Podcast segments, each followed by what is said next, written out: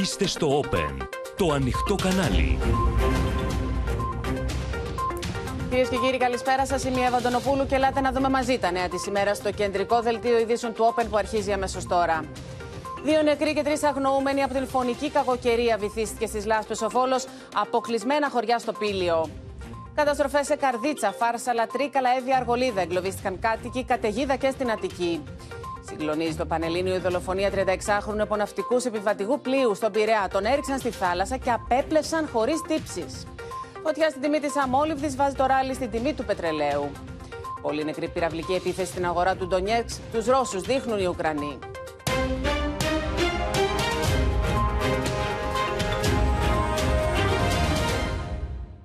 Ανυπολόγιστη καταστροφή προκάλεσε η κακοκαιρία Ντάνιελ που σαρώνει τη χώρα. Ο Βόλος δοκιμάζεται από τεράστιες ποσότητες νερού που έγιναν λάσπη. Δύο άνθρωποι έχασαν τη ζωή τους και τρεις αγνοούνται. Δρόμοι, όπως θα δείτε, κόπηκαν στη μέση. Χωριά έχουν αποκλειστεί και καταγράφονται ασύλληπτες ζημιές. Οι κάτοικοι από τα μπαλκόνια τους φωνάζουν για βοήθεια και ζητούν νερό και φαγητό. Ωρε αγωνίας και στην Καρδίτσα, εκεί η κατάσταση είναι πολύ δύσκολη. Στον κάμπο, στο Κιλελέρ, επιχειρούν ΜΑΚ, στρατός και πολιτική προστασία και ο Δήμος για να απεγκλωβίσουν κατοίκους, ενώ νωρίτερα είχε κλείσει και η Εθνική Οδό στο ύψος της Λαμίας. Οι αρχές προειδοποιούν πως το φαινόμενο θα διαρκέσει ως αύριο το βράδυ, ενώ είναι πολύ μεγάλη ανησυχία του διευθυντή της ΕΜΗ για τον κάμπο που λέει Ελπίζουμε να αντέξει. Θα συνδεθούμε λοιπόν σε μια ιδιαίτερο δραματική έκκληση. Θα συνδεθούμε με τον Αντώνη Τσολναρά που βρίσκεται στο Βόλο, με τον Αγιάννη στο Πήλιο, η Μαρία Ζαφυρίου και εκεί πάρα πολύ δύσκολες οι συνθήκες. Στον κάμπο στο Κιλελέρ, ο Γιάννης Ρίγο, πολύ μεγάλη ανησυχία και εκεί για την ε, πολύ αυξημένη ποσότητα του νερού. Και στο κέντρο της Αθήνας έχουμε πάει προς την Πυραιό. Ε, θα δούμε στη συνέχεια σκηνές και από το μετρό και το μοναστηράκι και ο Ευαγγελισμός έχουν πλημμυρίσει. Σε λίγο η Σοφία Ορφανού θα μας πει για την κατάσταση στην ε, Πυραιό και συνολικά στην ευρύτερη περιοχή της Αττικής. Να παρακολουθήσουμε πρώτα το ρεπορτάζ. Κινδύνεψε η ζωή μας. Έχω πολύ πόνο.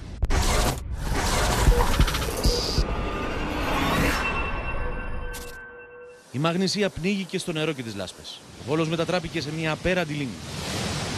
Δύο νεκροί και τρεις αγνοούμενοι, είναι ο μέχρι τώρα τραγικός απολογισμός της φωνικής κακοκαιρίας Ντάνιελ. Το πρωί η πυροσβεστική εντόπισε νεκρή μια 87χρονη γυναίκα που παρασύρθηκε από τα ορμητικά νερά στην παραλία Παλτσή στην Αργαλαστή. Ενώ στην ίδια περιοχή αγνοείται ένας ακόμη 70χρονο. Ο Βόλος δοκιμάζεται για δεύτερη ημέρα. Σε πολλές περιπτώσεις, πυροσβέστες με βάρκες προσπαθούν να απεγκλωβίσουν κατοίκους που έχουν ανάγκη. Πυροσβέστες με βάρκα της ΕΜΑΚ προσπαθούν να προσεγγίσουν μια πολυκατοικία που έχει καλυφθεί από τα νερά, προκειμένου να παραλάβουν και να μεταφέρουν στο νοσοκομείο μια γυναίκα. Οι στιγμές είναι δραματικές. Η πόλη θυμίζει εμπόλεμη ζώνη. Οι άνδρες της πυροσβεστικής καταφέρουν να παραλάβουν τη γυναίκα και τη μεταφέρουν με βάρκα σε σταθερό έδαφος. Το ρέμα του Κραυσιδόνα κατέβασε τόνους φερτών υλικών με αποτέλεσμα να κλείσει και η σιδηροδρομική γραμμή Λάρισας Βόλου. Βλέπετε πίσω μου ότι ένας τεράστιος κορμός δέντρου έχει κλείσει το δρόμο. Στο καλό νερό η γέφυρα έχει καταρρεύσει. Κλιμάκιο της δεύτερης ΕΜΑΚ μεταφέρει έναν άνδρα που έπεσε με το αυτοκίνητό του μέσα στο ρέμα, καθώς ο δρόμος κόπηκε στα δύο. Το μεταφέρουν μέσα σε έναν ειδικό σάκο δεμένο με σειρματόσχηνα. Καταστροφή το αιώνα. Έχουμε εγκλωβισμένους κόσμους, κόσμους από πάνω από το ποτάμι. Οι κάτοικοι έχουν μείνει χωρίς νερό, ρεύμα και σε κάποιες περιπτώσεις χωρίς τηλέφωνο. Εγκλωβισμένοι μέσα στα σπίτια τους με τις μετακινήσεις να είναι αδύνατες. Δύσκολη μέρα και σήμερα, δυστυχώς. Έχει ανέβει πάρα πολύ το νερό, έχει μπει μέσα στα σπίτια. Ε, λίγο προσοχή δίπλα γιατί έχει παιδάκια μικρά και χρειάζονται κάποια βοήθεια, κάποια τρόφιμα, νερό. Είμαστε κλεισμένοι μέσα στα ταμποντίκια. Δεν μπορούμε να κάνουμε τίποτα. Δραματική είναι η προσπάθεια συνεργείων του Δήμου και του ίδιου του Δημάρχου να μοιράσουν μπουκαλάκια με νερό στους ανθρώπους που δοκιμάζονται. Πάμε! Έλα! Έλα! Βομβαρδισμένο τοπίο Αγιάννη του Πηλίου. Οι κάτοικοι της περιοχής περιγράφουν στην κάμερα του Open τον εφιάλτη που έζησαν. Νερά που κατεβαίναν ποτάμια, ποτάμια, ποτάμια κατεβαίναν με λαχαλίκια, με πέτρες, με ξύλα, με κούτσουρα. Τι να σου πω, ρε αγάπη μου, Λία, τι να σου πω. Φοβηθήκαμε, κλαίγαμε εδώ πέρα ο κόσμος όλος. Σώσαμε μαζί με τους χωριανούς ένα σωρό κόσμο. Αυτοκίνητα εδώ τα πήρε όλα η θάλασσα. Δεκάδες άνθρωποι κινδύνευσαν από τα ορμητικά νερά που κατέβαιναν από το βουνό. Ένας άνδρας αναγκάστηκε να σπάσει την πόρτα του σπιτιού του για να σωθεί την τελευταία στιγμή. Σπάσαμε την πόρτα με τσικούρι και βγήκαμε. Γιατί τα νερά είχαν μέχρι πάνω. Όλα του μπάραν μέσα να αποδογυρίσαν τα πάντα, προλάβαμε και βγήκαμε. Σπίτια και επιχειρήσεις θαύτηκαν κάτω από τη λάσπη. Ένα εστιατόριο καταστράφηκε όλος καιρός. Ήρθε το ποτάμι από πάνω. Με αυτά τις πέτρες μεγάλες έσπασε την πόρτα αυτή, έσπασε και την άλλη και μπήκε μέσα στο μαγαζί. Διέλυσε ό,τι υπήρχε μέσα. Όλο το μαζί έχει καταστραφεί. Η μητέρα του ιδιοκτήτη της ταβέρνας λυγίζει μπροστά στην ανυπολόγιστη καταστροφή. Έχω πολύ πόνο με την ψυχή μου. Τώρα τι θα γίνει; Τι θα γίνει; Αυτό το παιδί θα αγωνιστεί πάλι. Θα το στήσουμε πάλι. Το βουνό που βλέπετε έχει πέσει από τα ορμητικά νερά καταστρέφοντας τον δρόμο, κόβοντας κυριολεκτικά στα δύο τον δρόμο που συνδέει τον Άι Γιάννη με τους ορεινούς οικισμούς του Πηλίου. Οι εικόνες από το διπορικό του Όπεν στα χωριά του Πηλίου προκαλούν τρόμο. Αυτοκίνητα που έχουν ανατραπεί και κομμένα καλώδια. Πολλοί δρόμοι σε χωριά του Πηλίου όπως αυτός που βλέπετε πίσω μου έχουν κοπεί κυριολεκτικά στη μέση από τα ορμητικά νερά των χυμάρων. Οι κάτοικοι της περιοχής μέχρι και σήμερα δεν μπορούν να φτάσουν στα σπίτια τους. Ένα ολόκληρο σπίτι στο χόρτο του Πηλίου έχει μετακινηθεί από τη θέση του. Η ορμή του χυμάρου που περνούσε κατέστρεψε τα θεμελιά του και πλέον είναι έτοιμο να καταρρεύσει. Ήταν ένα ανακαινισμένο σπίτι και από ό,τι μου είπαν οι κάτοικοι εδώ το χρησιμοποίησανε μόνο τρεις μέρες το Πάσχα. Αυτό πάει για κατεδάφιση. Οι εικόνες στο δικό δίκτυο προς τη αγορά το πρωί ήταν ανατριχιαστικές. Πραγματικά εικόνες ε, που συναντάμε πηγαίνοντας στη Ζαγορά Πηλίου. Βρισκόμαστε περίπου ένα χιλιόμετρο από το χωριό Ζαγορά. Είναι απόκοσμες. Βρισκόμαστε στον πυρήνα του καιρικού φαινομένου. Δεν πέφτει σταγόνα νερό. Και η εικόνα που βλέπετε είναι αυτή. Ένα θολό τοπίο η ορατότητα είναι στα 2 με 3 μέτρα του δρόμου, δεν κινείται τίποτα. Γίνονταν ο χαμός ο κακός. Είχε χυμάρους, είχε πέτρες στους δρόμους, κλαριά, κορμούς, διάφορα τέτοια.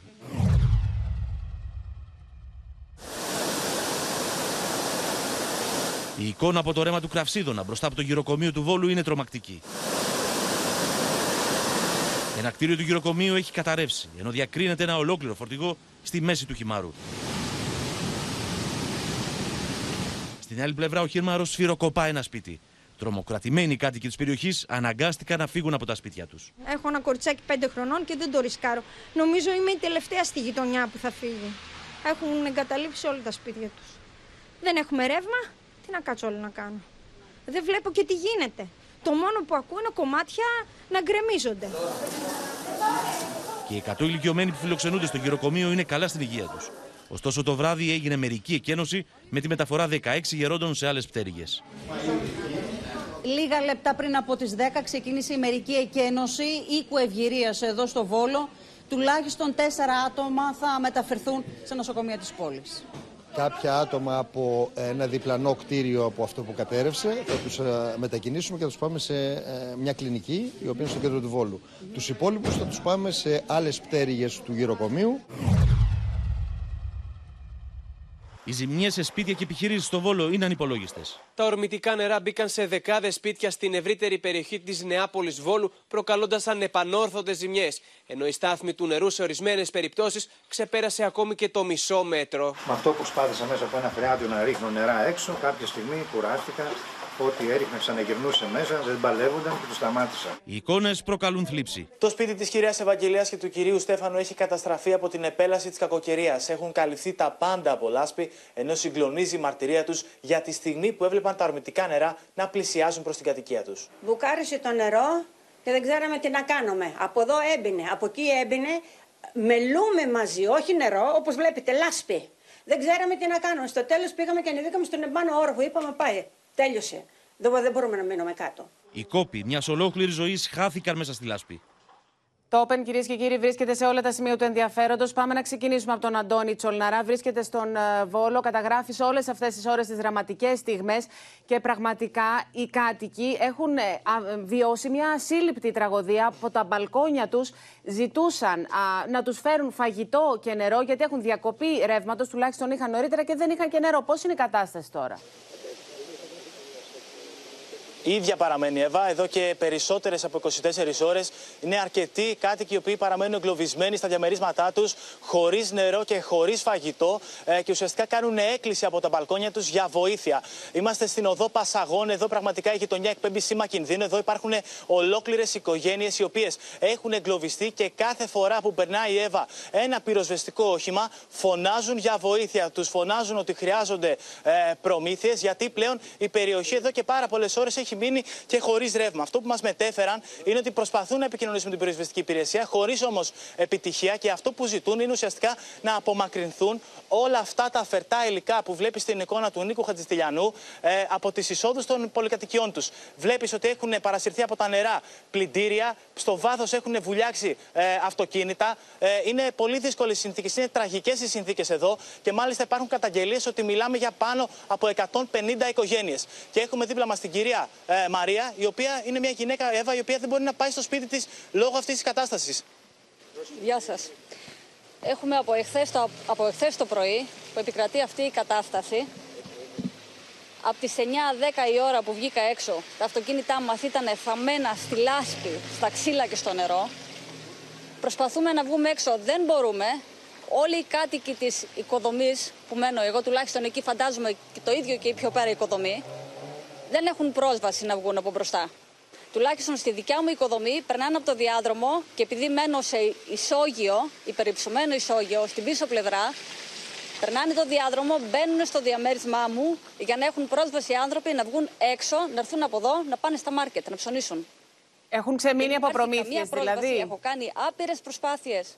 Έχετε ξεμείνει από προμήθειες; Ε, φυσικά, εννοείται. Τα μάρκετ ε, ε, που λειτουργούν. Δηλαδή, βρίσκεις πράγματα, δεν βρίσκεις. Δηλαδή, νερά βρήκαμε, δεν βρήκαμε.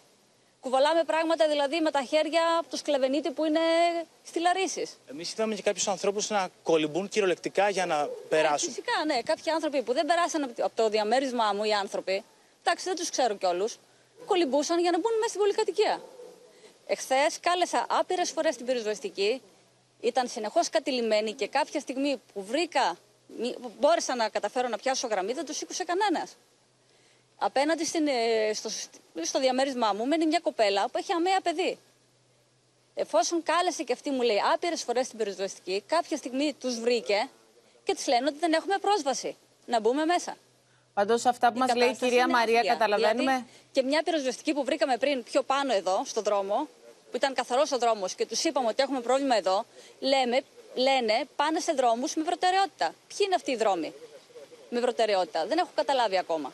Εμείς εδώ τα αυτοκίνητά μας έχουμε πάθει φοβερή ζημιά. Τα έχει θάψει η λάσπη και το, και το νερό. Τι θα γίνει αυτή η κατάσταση, ποιος θα μας αποζημιώσει εμάς; Για πόσες οικογένειες μπορεί να μιλάμε, Είναι, είναι πάρα πολλές οικογένειες. Δηλαδή ε, στην ε, οικοδομή μου δηλαδή μπορεί να έχει και 50 οικογένειες. Έχει πολλά διαμερίσματα. Φαντάζομαι και πιο πέρα, γιατί και πιο πέρα έχει μια παρόμοια πολυκατοικία, ακριβώς και εδώ πίσω. Όλος ο κόσμος είναι εγκλωβισμένος. Είναι, είναι άθλια η κατάσταση. Και είδαμε πολύ κόσμο όντως να βγαίνει στα μπαλκόνια και να ζητάει βοήθεια, δηλαδή δεν είδαμε τα πυροσβεστικά. Φυσικά, ναι. σταματούσαν. Ναι. Φυσικά.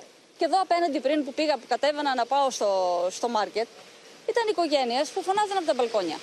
Δεν έχουν καμία πρόσβαση. Είχαν, είχαν και τα διαμερίσματά τους πληγή και οι ίδιοι δεν μπορούσαν, δεν είχαν πρόσβαση να κατέβουν. Και μα εχθές το νερό, εφόσον το έφερνε εδώ μπροστά και δεν είχε άλλο που να πάει, ερχόταν στην πίσω πλευρά. Δηλαδή και εμείς δεν μπορούσαμε να φύγουμε από την πίσω πλευρά εχθές είχαν φτάσει μέχρι τα μπαλκόνια μας τα νερά. Ήταν άθλια η κατάσταση. Έχουμε αγανακτήσει. Δηλαδή, όποιον αστυνομία βρίσκω, ε, τροχέα, ε, το 199, όποιον βρίσκω δηλαδή, τους λέω. Δεν μου λένε κάτι, δεν μου δίνει κάποιος μια σαφή απάντηση. Θα έρθουμε σήμερα, αύριο, μετά κάτι. Δηλαδή αυτή η κατάσταση είναι τραγική. Να ρωτήσω κάτι πολύ σοβαρό. Τίθεται και θέμα επιβίωσης πλέον. Γιατί μιλάμε ότι πολλοί άνθρωποι μας έχουν πει ότι δεν, δεν έχουν πια και προμήθειες για την, για την αυριανή ημέρα. Μα φυσικά ναι. Και μια κοπέλα δηλαδή πριν της λέει να βγει και μου λέει πώς θα βγω; Μου λέει δεν έχω τίποτα στο σπίτι. Και της λέω παίρνω μέσα από το σπίτι μου να βγεις και μου λέει μετά πώς θα μπω, αν λείπετε εσείς. Και έχω αφήσει το μπαλκόνι μου ανοιχτό για να μπορέσει η κοπέλα να μπει.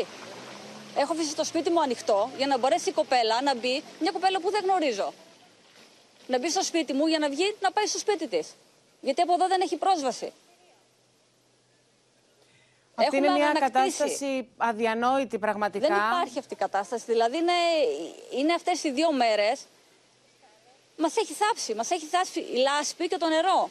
Και από πουθενά να πω ότι είδα κάτι, ότι ήρθε κάποιος. Ερχόταν εδώ η πυροσβεστική αστυνομία, κάποιες φορές που βγήκα εδώ μπροστά και είδα, κοιτάγανε λίγο και φεύγανε. Πού θα πάει αυτή η κατάσταση, Δηλαδή, εμείς πότε έτσι θα ξεμπλέξουμε. Πραγματικά για μια σύλληπτη τραγωδία. Ποιος ξέρει πότε θα επανέλθει θα ξανά. Θα πάρει μέρες, εννοείται. Όπως το βλέπω, μέρες θα πάρει. Κυρία Μαρία, ε, καλή δύναμη σας ευχόμαστε. Είναι δύσκολες στιγμές, που- Αντώνη Τσολαρά. Θα επιστρέψουμε και Ναι. πάλι σε εσένα σε Ε, λίγο. Εύα, και αυτέ... Πάμε και Αυτές στον είναι μόνο τις ε, ελάχιστες Αγιάννη. ιστορίες. Ναι, Δηλαδή για ναι, να Αντώνη. καταλάβετε ότι επικρατεί. Λοιπόν, πάμε και στον Αγιάννη του Πηλίου, στη Ζαφυρίου, την ε, Μαρία που μας περιμένει εκεί. Και εκεί είναι πολύ δύσκολες ε, οι συνθήκες. Ποια είναι η εικόνα τώρα; Είναι πραγματικά πολύ δύσκολες οι συνθήκες και εδώ στον Άι Γιάννη Υπηλίου μιλάμε για, έναν, α, για ένα τουριστικό θέρετρο, για έναν παραλιακό οικισμό α, που έχει πληγεί από τις καταστροφικές πλημμύρες. Έχουν πέσει δεκάδες ερέματα στο παραλιακό μέτωπο του Πηλίου.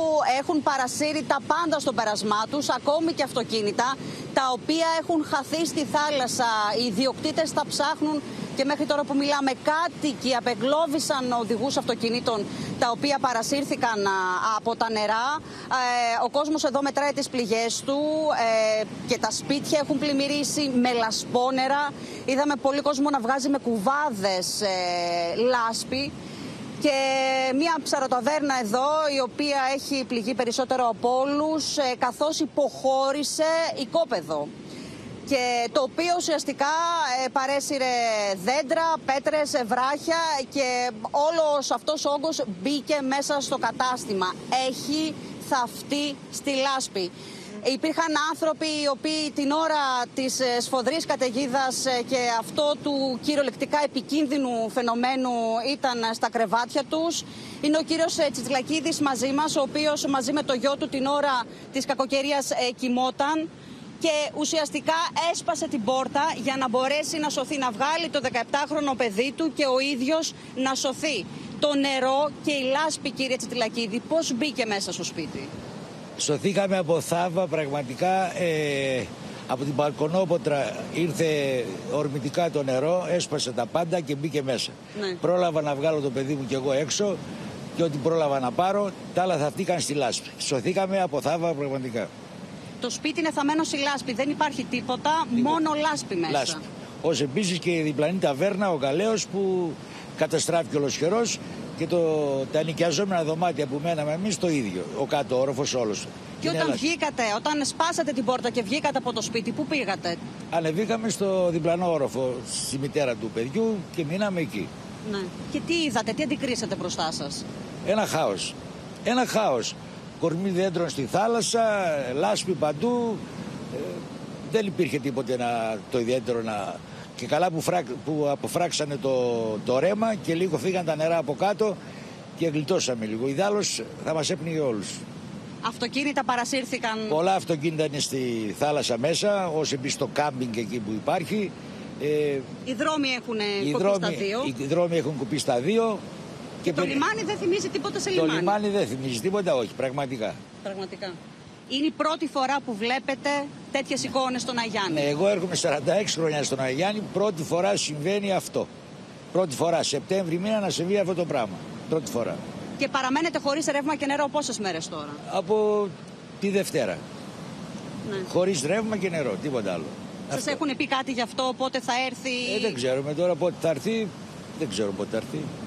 Και τα καταστήματα δεν λειτουργούν, τα σπίτια δεν Τίποτε, έχουν τίποτα, τίποτα. τίποτα. Ούτε νερό Και υπάρχει. αγοράζετε εμφιαλωμένο. Α, αγοράζουμε εφιάλωμενο, ναι. Σας ευχαριστώ πολύ. Καλή δύναμη, εύχομαι. Καλή Ευχαριστώ. συνέχεια σε όλους τους Λοιπόν, κατοίκους εδώ καταλαβαίνουμε, στο- ευχαριστούμε στον πολύ Αγιάννη. τον κύριο Τσιτλακίδη. Καταλαβαίνουμε, Μαρία Ζαφυρίου, πως πρόκειται για μια πολύ δύσκολη κατάσταση και εκεί στον Αϊγιάννη και στην ε, ευρύτερη περιοχή. Οι κάτοικοι είναι χωρίς ρεύμα, χωρίς νερό. Θα επιστρέψουμε σε εσένα.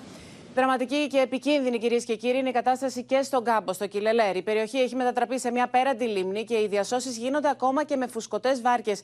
Ενώ νωρίτερα απαιτήθηκε μια τεράστια επιχείρηση με τη συμμετοχή της ΜΑΚ, του στρατού, του Δήμου και της πολιτικής προστασίας, έτσι ώστε να απεγκλωβιστούν 25 άτομα από τα σπίτια τους. Στιγμές αγωνίας έζησαν και οι οδηγοί στην Εθνική Οδό, στο ύψος Ισλαμία, που έκλεισε λόγω των υδάτων και στα δύο ρεύματα. Δραματική είναι η κατάσταση και στις σποράδε.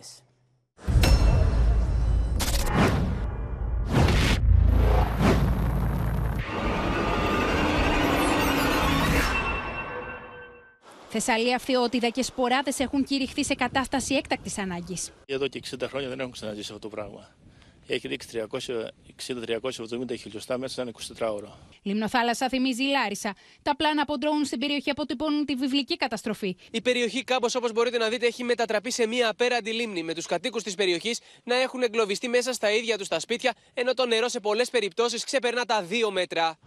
Το χωριό κάμπος του Δήμου Κιλελέρ έχει βουλιάξει. 25 κάτοικοι έχουν εγκλωβιστεί στα σπίτια τους, ανάμεσά τους ο κύριος Παναγιώτης, που με αγωνία ζητά κάποιος να τους βοηθήσει. Έχει βγει το, το ποτάμι έξω, είμαστε κοντά στο ποτάμι. Μπήκε το νερό μέσα. Είναι ισόγειο αλλά είναι περιψωμένο. Αλλά παρόλα αυτά το, το νερό μπήκε μέσα. Εγώ με τη μάνα μου, ναι. Τίποτα, απλά να, να πέσουν τα νερά, να, ξέρω εγώ, να μην πνιγούμε. Ας έρθει κάποιος να μας πάρει από εδώ. Ρε. Στο χωριό έφτασε ο στρατός με βάρκες για να απεγκλωβίσει τους κατοίκους, καθώς η όποια προσπάθεια έγινε με τρακτέρ ήταν άκαρπη. Έγινε υπερχείληση και έγινε το απότομο και ανέβηκε το νερό και έγινε μεγάλη ζημιά. Η χώρα κόπηκε στα δύο για κάποιες ώρες. Η Εθνική Οδός Αθηνών Θεσσαλονίκης έκλεισε και στα δύο ρεύματα το μεσημέρι από το ύψος της Νίκαια. Και νωρίς το απόγευμα άνοιξε το ρεύμα ανόδου. Αναφορικά με την Εθνική Οδό Αθηνών Θεσσαλονίκης, τα οχήματα που βρίσκονταν στο σημείο ανακατευθύνθηκαν προς ασφαλείς οδούς. Τα μοντέλα δίνουν ε, προγνωστικά 200 με 250 χιλιοστά βροχής και ευχόμαστε όλοι να αντέξει ο κάμπος με την έννοια να μην ξεχυλήσουν, να μην σπάσουν φράγματα ή να μην ξεχυλήσουν ε, ποτάμια. Μνήμες της κακοκαιρίας του Ιαννού ξύπνησαν στους κατοίκους της Καρδίτσας με την κυκλοφορία να έχει απαγορευτεί. Η Εθνική Οδός Λάρισας Καρδίτσας έκλεισε. Απροσπέλαστοι δρόμοι, οχήματα που έχουν παρασυρθεί. Οδηγοί προσπαθούν να απεγκλωβίσουν τα αυτοκίνητά τους που έχουν κολλήσει. Στην είσοδο της Καρδίτσας το νερό έχει καλύψει τα πάντα. Οι δρόμοι έχουν πλημμυρίσει, ενώ αυτοκίνητα έχουν ακινητοποιηθεί στην άκρη του δρόμου. Προσπαθήσαμε να, να πάμε να εξυπηρετήσουμε κάποιους πελάτες στο επόμενο χωριό, αλλά το κατέβασμα είναι πολύ μεγάλο και δεν το διακινδυνεύουμε, δεν το ρισκάρουμε. Κάτοικοι μέσα στην πόλη της Καρδίτσας με ξύλα και κοντάρια προσπαθούν να ξεβουλώσουν τα φρεάτια. Τα νερά μπήκαν μέσα σε καταστήματα. Προσπαθούμε κι εμείς με ό,τι μέσα διαθέτουμε να. Δεν είναι φρεάτιο, τι. Είναι φρεάτιο. Αλλά έχουν πολύ, είναι... έχουν πολύ πράγμα μέσα. Είναι καθαρά αυτά εδώ. Τι δουλειά έχω εγώ εδώ πέρα. Το μαγαζί γέμισε νερά εδώ, πλημμύρισε μέσα. Εμείς εδώ γίναμε χάλια από τις 2 ώρα τη νύχτα εδώ πέρα. Κατέρευσε ο δρόμος στη γέφυρα Αργύρι δεν υπάρχει καμία πρόσβαση για τα χωριά της Δυτικής Αργυθέας. Η δύναμη του νερού κατατρώει το πρόχειρο φράγμα για την προστασία του οικισμού νησιά, όπου εκενώθηκε όπως και η Μαγουλίτσα. Πολύ δύσκολη και η κατάσταση στα Φάρσαλα. Στο Ευίδριο το νερό έχει φτάσει στα 2 μέτρα. Μια απέραντη λίμνη ο οικισμός Υπέρια έχουν πλημμυρίσει καταστήματα και σπίτια. Οι κάτοικοι είναι μαζεμένοι στον ιερό ναό του χωριού που βρίσκεται σε υψηλό σημείο. Η Σκιάθος πνίγηκε. Οι εικόνες από το νησί των Σποράδων είναι συγκλονιστικές. Όλα έχουν καλυφθεί από νερό. Στην οδό Παπαδιαμάντη, στον πιο κεντρικό δρόμο της χώρας της Σκιάθου, ο χήμαρος που δημιουργήθηκε παρέσυρε τα πάντα στο πέρασμά του. Η καταστροφή δεν έχει προηγούμενο. Επιχειρήσεις, ξενοδοχεία, σπίτια, παντού, παντού μια μεγάλη καταστροφή. Το δικό δίκτυο έχει υποστεί σοβαρές ζημιές. Αυτοκίνητα παρασύρθηκαν και άλλα βούλιαξαν στα λασπόνερα. Σπίτια και ξενοδοχεία έχουν πλημμυρίσει.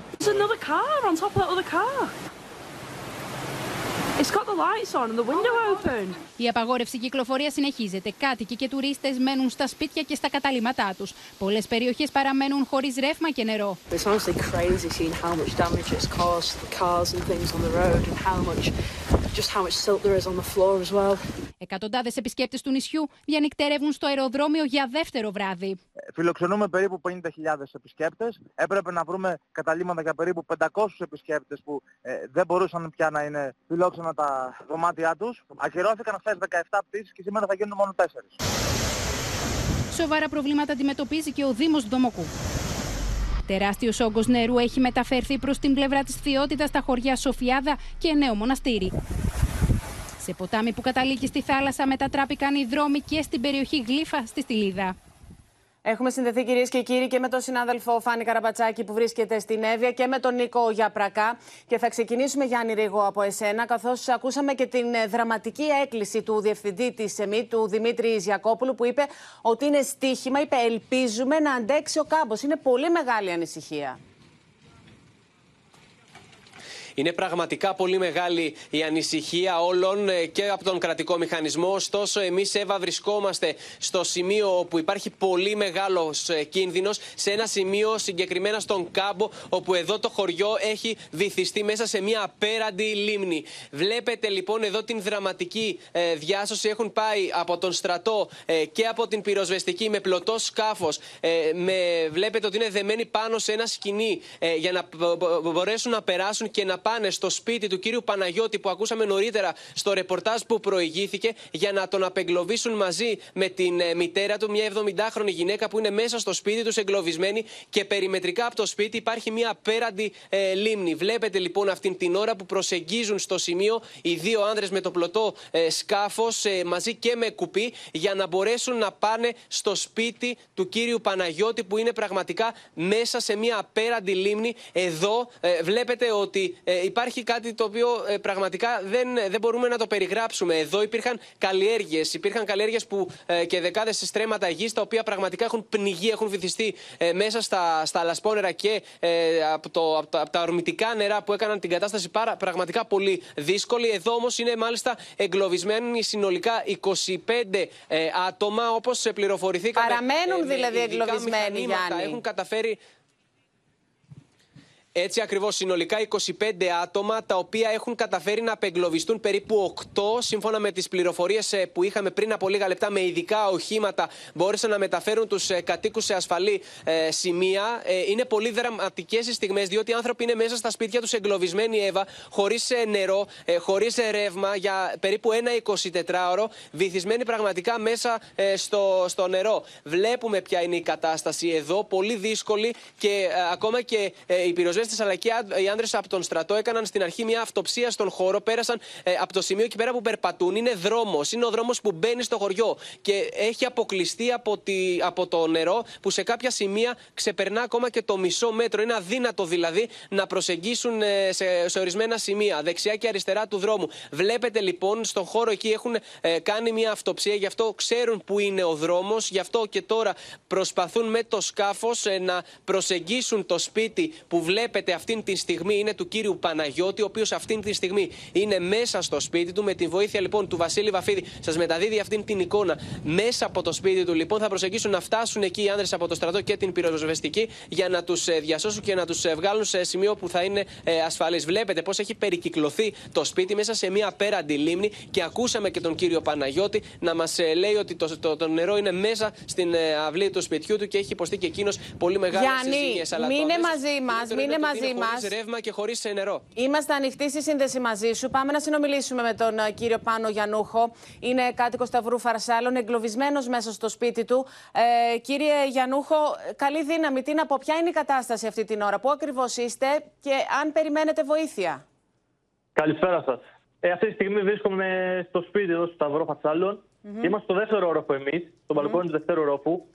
Και σκεφτείτε ότι έξω από το σπίτι υπάρχει δύο μέτρα νερό και στον πρώτο όροφο γύρω στους 30 με 40 πόντους.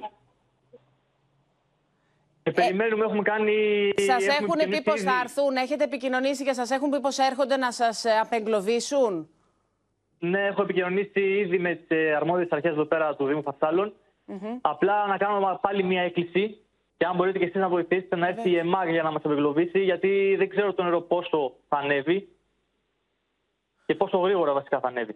Ε, μπορείτε να μας πείτε ακριβώς που είστε έτσι ώστε και από την ε, συχνότητα του, του Open να ενημερωθούν και οι αρμόδιες αρχές αυτή την ώρα να μας πείτε ακριβώς που είστε; Ε, βρίσκομαι στο Σταυρό Φαρσάλων. Είναι ένα χωριό 10 χιλιόμετρα από τα Φάρσαλα. Δίπλα ακριβώς από τα Φάρσαλα. Mm Είστε μόνος σας μέσα στο σπίτι; Είμαι μαζί με τους γονείς μου. Που ο πατέρας μου κιόλας έχει κάτι προβλήματα υγείας. Είναι διαβητικός κτλ. Mm οπότε καταλαβαίνουμε πως ε, είναι άμεση ανάγκη να απεγκλωβιστείτε από εκεί ε, προκειμένου να αισθανθείτε ασφαλείς γιατί καταλαβαίνουμε πως ε, έχετε τρομάξει αυτή την ώρα με τις συνθήκες που επικρατούν στη γειτονιά αλλά και στο ίδιο σας το σπίτι μας. Λέτε πως το, το νερό πραγματικά και στο ισόγειο έχει φτάσει σε μεγάλο ύψος. Έτσι ακριβώς, έτσι ακριβώς. Το νερό ήρθε να σας εξηγήσω το πρωί, οι πρωινές ώρες και ήταν γύρω στο 1,5 μέτρο απλά από τις απογευματινές ώρες και έπειτα ε, αυξανόταν με γρήγορους ρυθμούς. Και τώρα έχει φτάσει στα σχεδόν δύο μέτρα έξω, έξω από το σπίτι. Και έχει μπει, όπως σας είπα και στον πρώτο όροφο, γύρω στους 40 πόντους. Κύριε Γιαννούχο, ο πατέρας σας τα φάρμακά του τα έχει, υπάρχει επάρκεια αυτή την ώρα; Ε, δεν έχει επάρκεια ε, φαρμάκων αυτή τη στιγμή, γι' αυτό κάνουμε έκκληση να έρθουν όσο πιο γρήγορα γίνεται. Λοιπόν, ε, να πούμε και πάλι πως βρίσκεστε στον Σταυρό ε, Φαρσάλων. Ε, είστε εγκλωβισμένος εκεί και απευθύνεται έκκληση προκειμένου να έρθουν από την ΕΜΑΚ, από την πυροσβεστική, προκειμένου να σας απεγκλωβίσουν από εκεί για να πάτε σε ένα ασφαλές σημείο. Σωστά, σωστά, έτσι ακριβώς. Λοιπόν, ε, και εμείς θα ειδοποιήσουμε με την ε, σειρά μας και θα είμαστε σε ανοιχτή σύνδεση μαζί σας. Πάμε και πάλι στον ε, Γιάννη Ρίγο για να δούμε την κατάσταση. Γιάννη, καταλαβαίνουμε πως είναι πάρα πολύ δύσκολη η κατάσταση και καταλαβαίνουμε πως αυτό που ανησυχεί, ενώ βλέπουμε και όλους τους συναδέλφους που βρίσκονται στα σημεία που δοκιμάζονται, αυτό που ανησυχεί ιδιαίτερος τώρα τους κατοίκους και μας είπες ότι είναι περίπου ακόμα 17-18 άτομα που είναι εγκλωβισμένοι. Έτσι ακριβώς είναι αρκετά τα άτομα εδώ στο χωριό τα οποία είναι εγκλωβισμένα μέσα στα σπίτια τους. Ωστόσο, να πούμε, Εύα, ότι σύμφωνα τουλάχιστον με τις πληροφορίες που έχουμε, κανένα από αυτά δεν κινδυνεύει πλην ε, του κύριου Παναγιώτη και της μητέρας του, που ε, αυτήν την ώρα βλέπουμε σε ζωντανή ε, σύνδεση την ε, διαδικασία διάσωσής τους από τους άνδρες ε, της πυροσβεστικής και του στρατού που βρίσκονται εδώ στο σημείο και με πλωτό σκάφος προσπαθούν να προσεγγίσουν αυτήν την ώρα στην είσοδο του σπιτιού και να καταφέρουν με αυτόν τον τρόπο να απεγκλωβίσουν ε, τα δύο άτομα που βρίσκονται μέσα στο σπίτι. Βλέπουμε αυτή τη στιγμή μάλιστα και ένα τρακτέρ το οποίο προσεγγίζει ε, στο σημείο ε, για να υπάρχει μεγαλύτερη ασφάλεια. Ε, Μήπως χρειαστεί να μπορέσουν να μεταφέρουν τα δύο αυτά άτομα σε σημείο που θα είναι ασφαλή. Ωστόσο, τα υπόλοιπα άτομα, σύμφωνα με τις πληροφορίες που έχουμε που είναι εγκλωβισμένα στα σπίτια τους, είναι όλοι καλά. αυτό είναι το θετικό. Ωστόσο, είναι οι άνθρωποι που δεν έχουν ούτε νερό ούτε ρεύμα και οι προμήθειες τελειώνουν. Αυτό μας μας, ε, μας έλεγαν νωρίτερα. Και εδώ βλέπετε πόσο κοντά προσεγγίζει και το τρακτέρ μαζί ε, με όσους βρίσκονται εκεί στο σημείο ε, σε ζωντανή εικόνα την, ε, τις δραματικές στιγμές αυτές της διάσωσης των δύο ανθρώπων που είναι εγκλωβισμένοι τουλάχιστον 24 ώρες μέσα στο σπίτι τους το οποίο έχει γεμίσει ε, νερά και σε βαθύ σκοτάδι βεβαίως καθώς δεν έχουν ούτε ρεύμα ούτε νερό. Αυτήν την στιγμή έχουν προσεγγίσει πάρα πολύ κοντά οι άνδρες της πυροσβεστικής αλλά και του στρατού βρίσκονται πλησίων του σπιτιού του κύριου ε, Παναγιώτη και θα προσπαθήσουν να τους ε, βγάλουν έξω και με το, με το σκάφος, το πλωτό σκάφος να τους μεταφέρουν σε σημείο που θα είναι ε, ασφαλής και στην συνέχεια να δουν πώς πού θα πάνε σε ενδεχομένως γιατί και από τον Δήμο πληροφορηθήκαμε ότι υπάρχουν σπίτια και ξενοδοχεία τα οποία έχουν μπει και αυτά σε σημείο έτσι ώστε να μπορούν να φιλοξενηθούν οι άνθρωποι που έχουν πληγεί από αυτές τις καταστροφές, από τις πλημμύρες για να είναι ασφαλείς. Εδώ λοιπόν βλέπετε σε απευθείας εικόνα το σπίτι του κύριου ε, Παναγιώτη με την 70χρονη ε, μητέρα του, οι οποίοι θα προσπαθήσουν τώρα να ε, βγουν από το σπίτι με την βοήθεια βεβαίως της πυροσβεστική αλλά και οι, οι άνδρε που, που επιχειρούν εκεί για να βγάλουν τους ανθρώπους, τον κύριο Παναγιώτη με την 70χρονη μητέρα του; Δηλαδή έχουν πλησιάσει και ετοιμάζονται για να τους απεγκλωβίσουν; Ποια είναι η εικόνα, αν έχετε οπτική εικόνα, επαφή; Ακριβώς, ακριβώς έχουν πάει, είναι μέσα στο σπίτι, δίπλα από το σπίτι αυτή τη ε, στιγμή. Ε, βεβαίως είχαν κάνει μια αυτοψία ε, λίγη ώρα πριν, λίγα λεπτά νωρίτερα στο σημείο για να δουν πώς ε, μπορούν να προσεγγίσουν. Σε κάποια σημεία μας έλεγαν ότι το νερό ξεπερνούσε το, σπίτι το ένα μέτρο. Γι' αυτό το λόγο επέστρεψαν και πήραν Ακριβώς. Είναι το σπίτι αυτό στο βάθος που βλέπετε. Είναι το σπίτι που είναι μέσα ο κύριος ε, Παναγιώτης ε, με την ε, μητέρα του. Και αυτό που μας έλεγαν λοιπόν, μόλις γύρισαν από την αυτοψία τα κλιμάκια, μας είπαν ότι το νερό σε κάποιες περιπτώσεις ξεπερνούσε έβα το ένα μέτρο και γι' αυτόν τον λόγο γύρισαν να πάρουν ένα πλωτοσκάφος έτσι ώστε να μπορέσουν μόλις απεγκλωβίσουν τα δύο αυτά άτομα να τα βάλουν πάνω στο πλωτό και να τα μεταφέρουν σε σημείο που θα είναι ασφαλής έτσι ώστε να μην κινδυνεύσουν.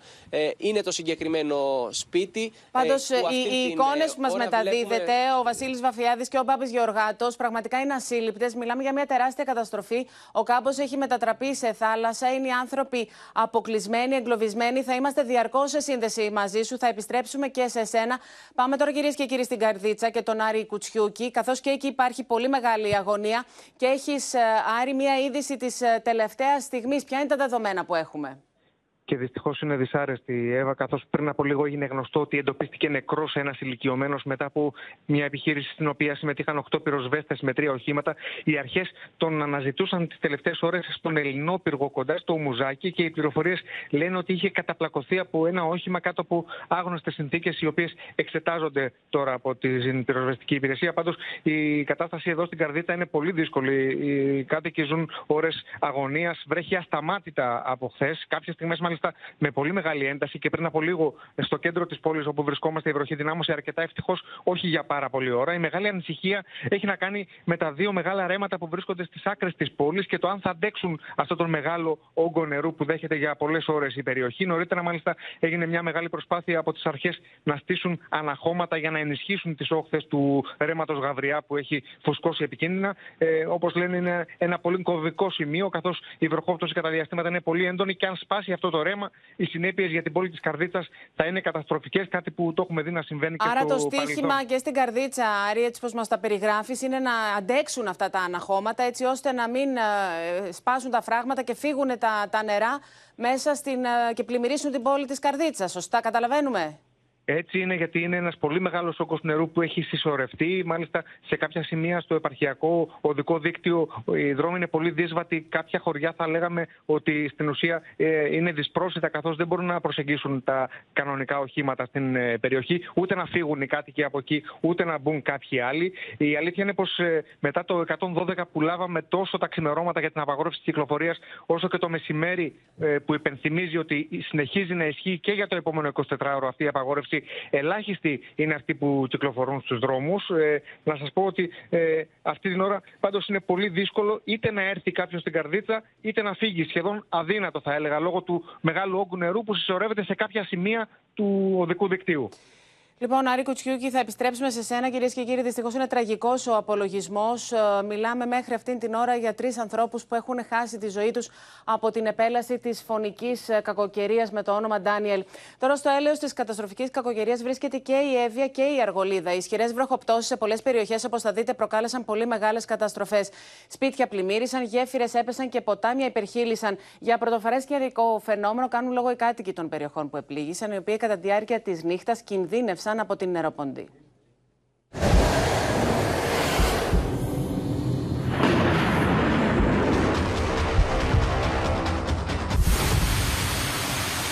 Η κακοκαιρία Ντάνιελ σφυροκοπά την Εύβοια. Σπίτια πλημμυρίζουν, ποτάμια υπερχιλίζουν. Πνιγήκαμε. Δηλαδή, εδώ είναι το σπίτι μας πιο κάτω και ξεκίνησε το ποτάμι, ερχόταν από εδώ, από τον άλλον δρόμο και βγήκαμε έξω και κοντέψαμε να πνιγούμε. Όλο το βράδυ γίνονταν προσπάθειες για απεγκλωβισμούς πολιτών από πλημμυρισμένα σπίτια στα χωριά Πύλη και Βλαχιά. Υπάρχουν πολλές κατοικίες οι οποίες πλημμύρισαν. Χθες το βράδυ κινδύνευσαν πάρα πολλοί άνθρωποι. Κάναμε διασώσεις αναγκαστικές. Κάποιοι άνθρωποι δεν έφευγαν από τα σπίτια τους. Όμως ήταν ε, αναγκαίο. Μέσα στο σπίτι υπήρχε ένα και 1,5 μέτρο νερό. Οπότε ε, κρίναμε απαραίτητο να τους μεταφέρουμε όπως όπως. Υπάρχει άλλη μια περιοχή που λέγεται Καστρί. Υπάρχουν και εκεί κάτοικοι εγκλωβισμένοι που δεν μπορεί να κατέβει τον γκρέιντερ. Υπάρχουν 10 άτομα εκεί εγκλωβισμένα. Οι κάτοικοι στους Κρινιάνους είναι εγκλωβισμένοι στα σπίτια τους την ώρα που οι δρόμοι έχουν μετατραπεί σε ποτάμια.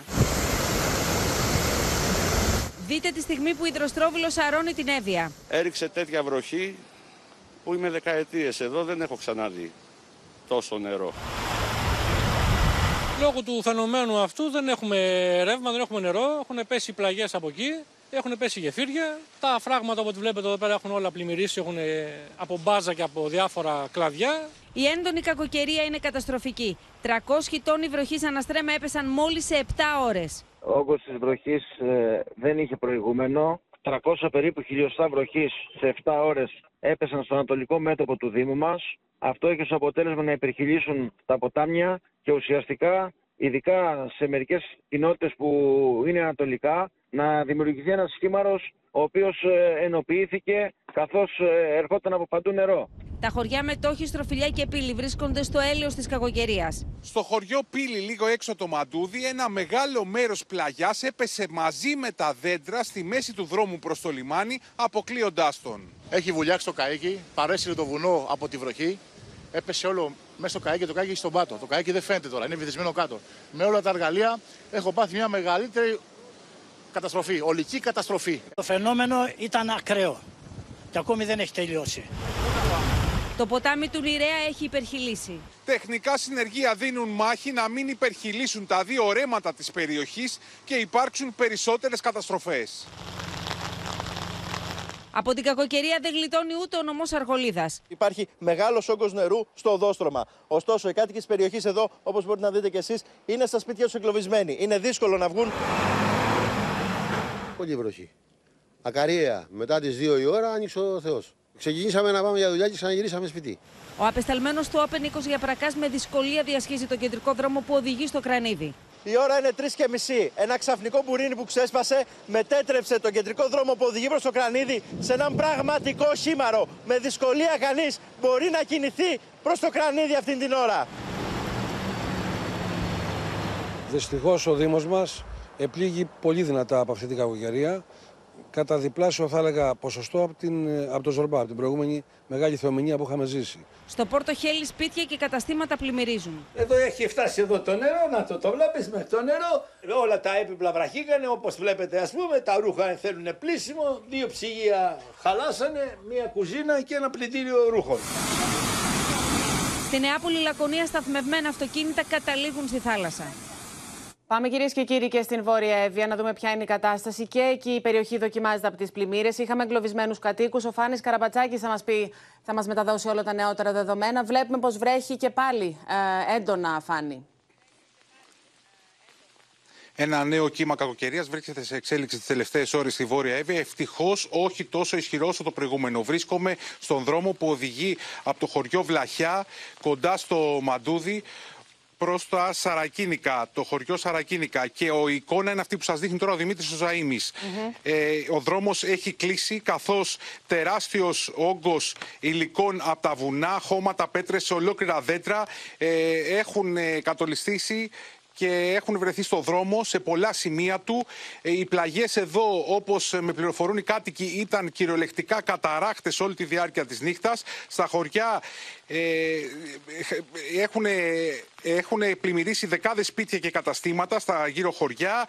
Υπάρχουν και αποκλεισμένα χωριά, ε, Φάνη; μόνο όπου βρισκόμαστε. Ρεύμα δεν υπήρχε από το πρωί, ήρθε πριν από λίγο. Ε, νερό πόσιμο επίσης και υπάρχει πρόβλημα και με την ε, τηλεφωνία στην ευρύτερη περιοχή καθώς εξαρτάται όπως μου λένε από το ρεύμα. Μια οικογένεια λετονών που είχε έρθει για διακοπές στην περιοχή Καστρί έχει αποκλειστεί χωρίς ευτυχώς να κινδυνεύει. Δεκάδες άλλοι έχουν απεγκλωβιστεί από τα γύρω χωριά. Μεταξύ άλλων επλήγησαν τα χωριά Αχλάδη, Μετόχη, Στροφιλιά, Πύργος, Αγία Άννα. Κάποια από αυτά είχαν πληγεί και από τη φωτιά του 2021. Και έχουμε μαζί μας και την κυρία Ντίνα. Την κυρία Μιλονέλη. Ντίνα Τσούμαρη, η κυρία Ντίνα Τσούμαρη, η οποία είναι κάτοικος ε, στην περιοχή, όπως μας λέει αυτό το φαινόμενο δεν το έχει δει ούτε η ίδια, ούτε οι γονείς της, ούτε οι παππούδες της και θα μας δώσει μια εικόνα του τι έγινε εδώ χθες και πού υπάρχει πρόβλημα αυτή τη στιγμή. Καλησπέρα και από μένα. Ε, λοιπόν, είμαι κάτοικος εδώ του χωριού και από χτες το βράδυ έχουμε ακραία καιρικά φαινόμενα. Όντως, η ένταση και η ορμή του νερού ήταν κάτι πρωτοφανές για μας. Ε, πλημμύρισαν αρκετά σπίτια, αλλά ευτυχώς χωρίς να κινδυνεύουν άνθρωποι.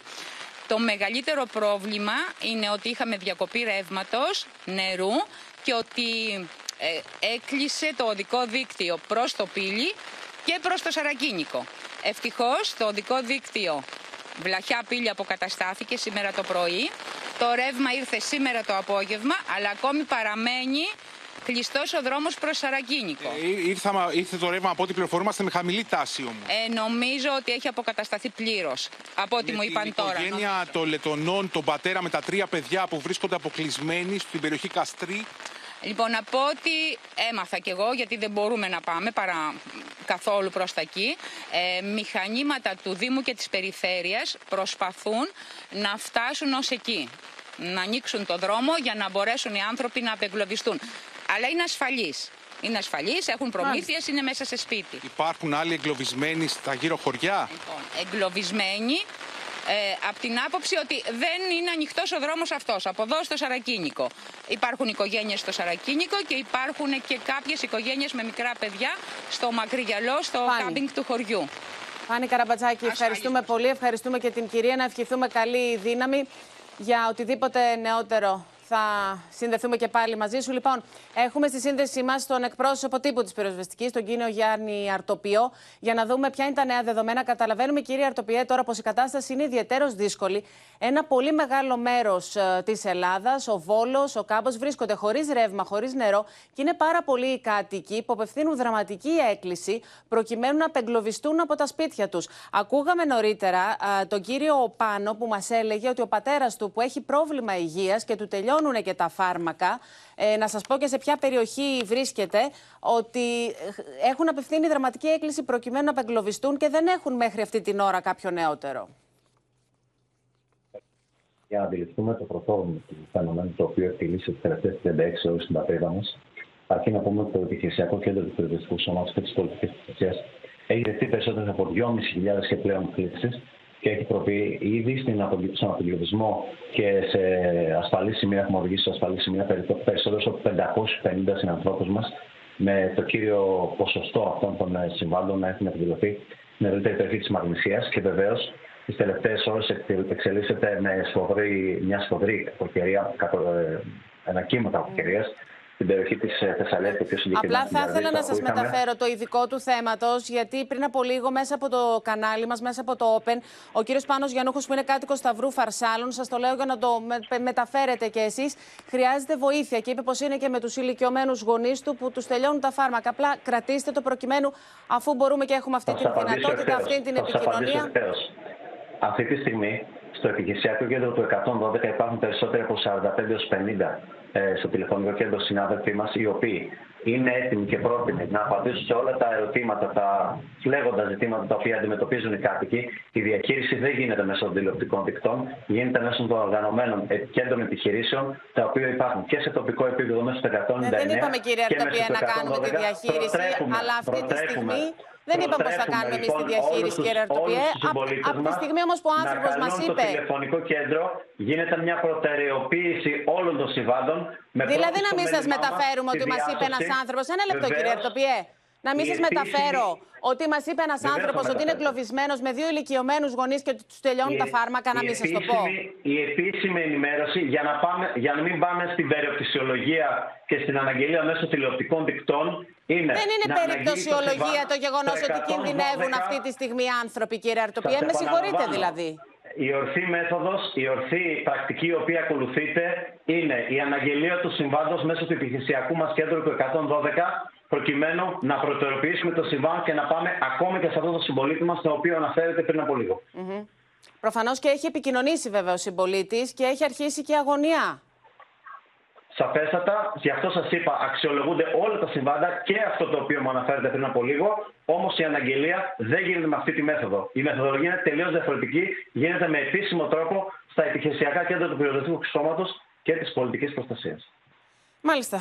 Ε, κύριε Αρτοπιέ, ε, ακούσαμε πάντως την ε, δραματική έκκληση. Δεν ξέρω αν ε, έχετε κι εσείς την ίδια εικόνα. Ακούσαμε και τον κύριο Γιακόπουλο να λέει πως είναι στίχημα να αντέξει ο κάμπος και συνολικότερα οι δοκιμαζόμενες περιοχές. Σας ευχαριστούμε πολύ. Καλή δύναμη, καλή συνέχεια. Πάμε τώρα κυρίες και κύριοι να δούμε σε ποια σημεία, θα το δούμε αυτό σε λίγο. Έχουμε στην τηλεφωνική μας γραμμή σε λίγο η Μίνα Καραμίτρου. Θα μας πει σε ποια σημεία δίνουν την βαρύτητά τους οι αρχές και ποιο είναι το επιχειρησιακό σχέδιο. Πάμε πρώτα να συνομιλήσουμε με την κυρία ε, Μιλονέλη, ε, Βάνα Μιλονέλη. Ήσασταν εγκλωβισμένοι ναι. μέσα στο τρένο στο Λιανοκλάδι προς Θεσσαλονίκη. Καταρχήν, αυτή την ώρα πού βρίσκεστε; Τώρα βρισκόμαστε στην επιστροφή για Αθήνα. Το τρένο γυρνάει ε, στην Αθήνα. ε, είχαμε κλείσει εισιτήρια ε, και δεν υπήρχε ενημέρωση για την τροποποίηση του δρομολογίου ε, στο, από τον ΟΣΕ. Ε, ξεκινήσαμε κανονικά από την Αθήνα στην ώρα μα. Ε, Παρ' όλα αυτά, στο Λιανοκλάδι σταμάτησε και με βάση την τροποποίηση που είχαμε ενημέρωση, θα αλλάζαμε σε λεωφορείο. Θα δηλαδή, δεν, καταλαβαίνουμε, κυρία Μιλονέλη, πως μας λέτε τώρα πως δεν υπήρχε σήμερα ε, σχέδιο, δεν υπήρχε ενημέρωση του ΟΣΕ και ξεκίνησε, ενώ γνωρίζουμε εδώ και πόσες μέρες πως αυτό το φαινόμενο θα περάσει με καταστροφικά αποτελέσματα. Γνωρίζαμε τουλάχιστον τη δύναμή του. Ε, και μας λέτε πως κανονικά το ναι. δρομολόγιο είχε προγραμματίσει να πάει Θεσσαλονίκη και να περάσει από τις ναι, ναι, περιοχές που πλήττονται. Ακριβώς. Και ενημερωθήκαμε την τελευταία στιγμή ότι θα αλλάξουμε σε λεωφορείο. Ε, Παρ' όλα αυτά, όταν φτάσαμε στο σταθμό Λιανοκλαδίου, ενημερωθήκαμε πως η τροχέα είχε κλείσει τον δρόμο της Εθνικής και δεν θα μπορούσαμε να... Άρα μιλάμε τώρα για μια Θα το απίστευτη με κάποιο ταλαιπωρία. τρόπο. Τι ώρα ξεκινήσατε το πρωί για το δρομολόγιο; Ξεκινήσαμε στις ε, μία η ώρα. Μμμ. Ναι. Και παρόλα Λοιπόν. αυτά είμαστε ακόμα στο δρόμο. Ε, τελικά το τρένο επέστρεψε από το Λιανοκλάδι προς την Αθήνα. Ε, χωρίς να έχουμε κάποια νέα, νέα ενημέρωση. Κανένας δεν ήταν ενημερωμένος για το μέλλον του δρομολογίου στην πορεία. Είμαστε Κυρία στο Λιανοκλάδι Μιλονέλη, πάνω από τρεις ώρες. Καλή δύναμη, καλή επιστροφή. Βεβαίως είναι και πρωτοφανεί οι Ευχαριστούμε συνθήκες πολύ. αυτές οι καιρικές. Το φαινόμενο α, που χτυπά την ε, χώρα μας είναι ιστορικών διαστάσεων. Σε λίγο θα μας τα πει και ο Κλέαρχο Μαρουσάκης, ο μετεωρολόγος μας. Πάμε τώρα να δούμε με τη βοήθεια της Μίνας Καραμίτρου τα σημεία στα οποία δίνουν βαρύτητα από το κέντρο επιχειρήσεων της πυροσβεστικής για τις διασώσεις. Μίνα. Και να ξεκινήσουμε από την είδηση και το στοιχείο της τελευταίας στιγμής για το που αυτή την ώρα σφυροκοπά η νεροποντή είναι στην περιοχή της Λαμίας και γι' αυτό το λόγο μάλιστα δόθηκε εντολή για 112 απαγόρευση κυκλοφορίας στην περιοχή της Λαμίας.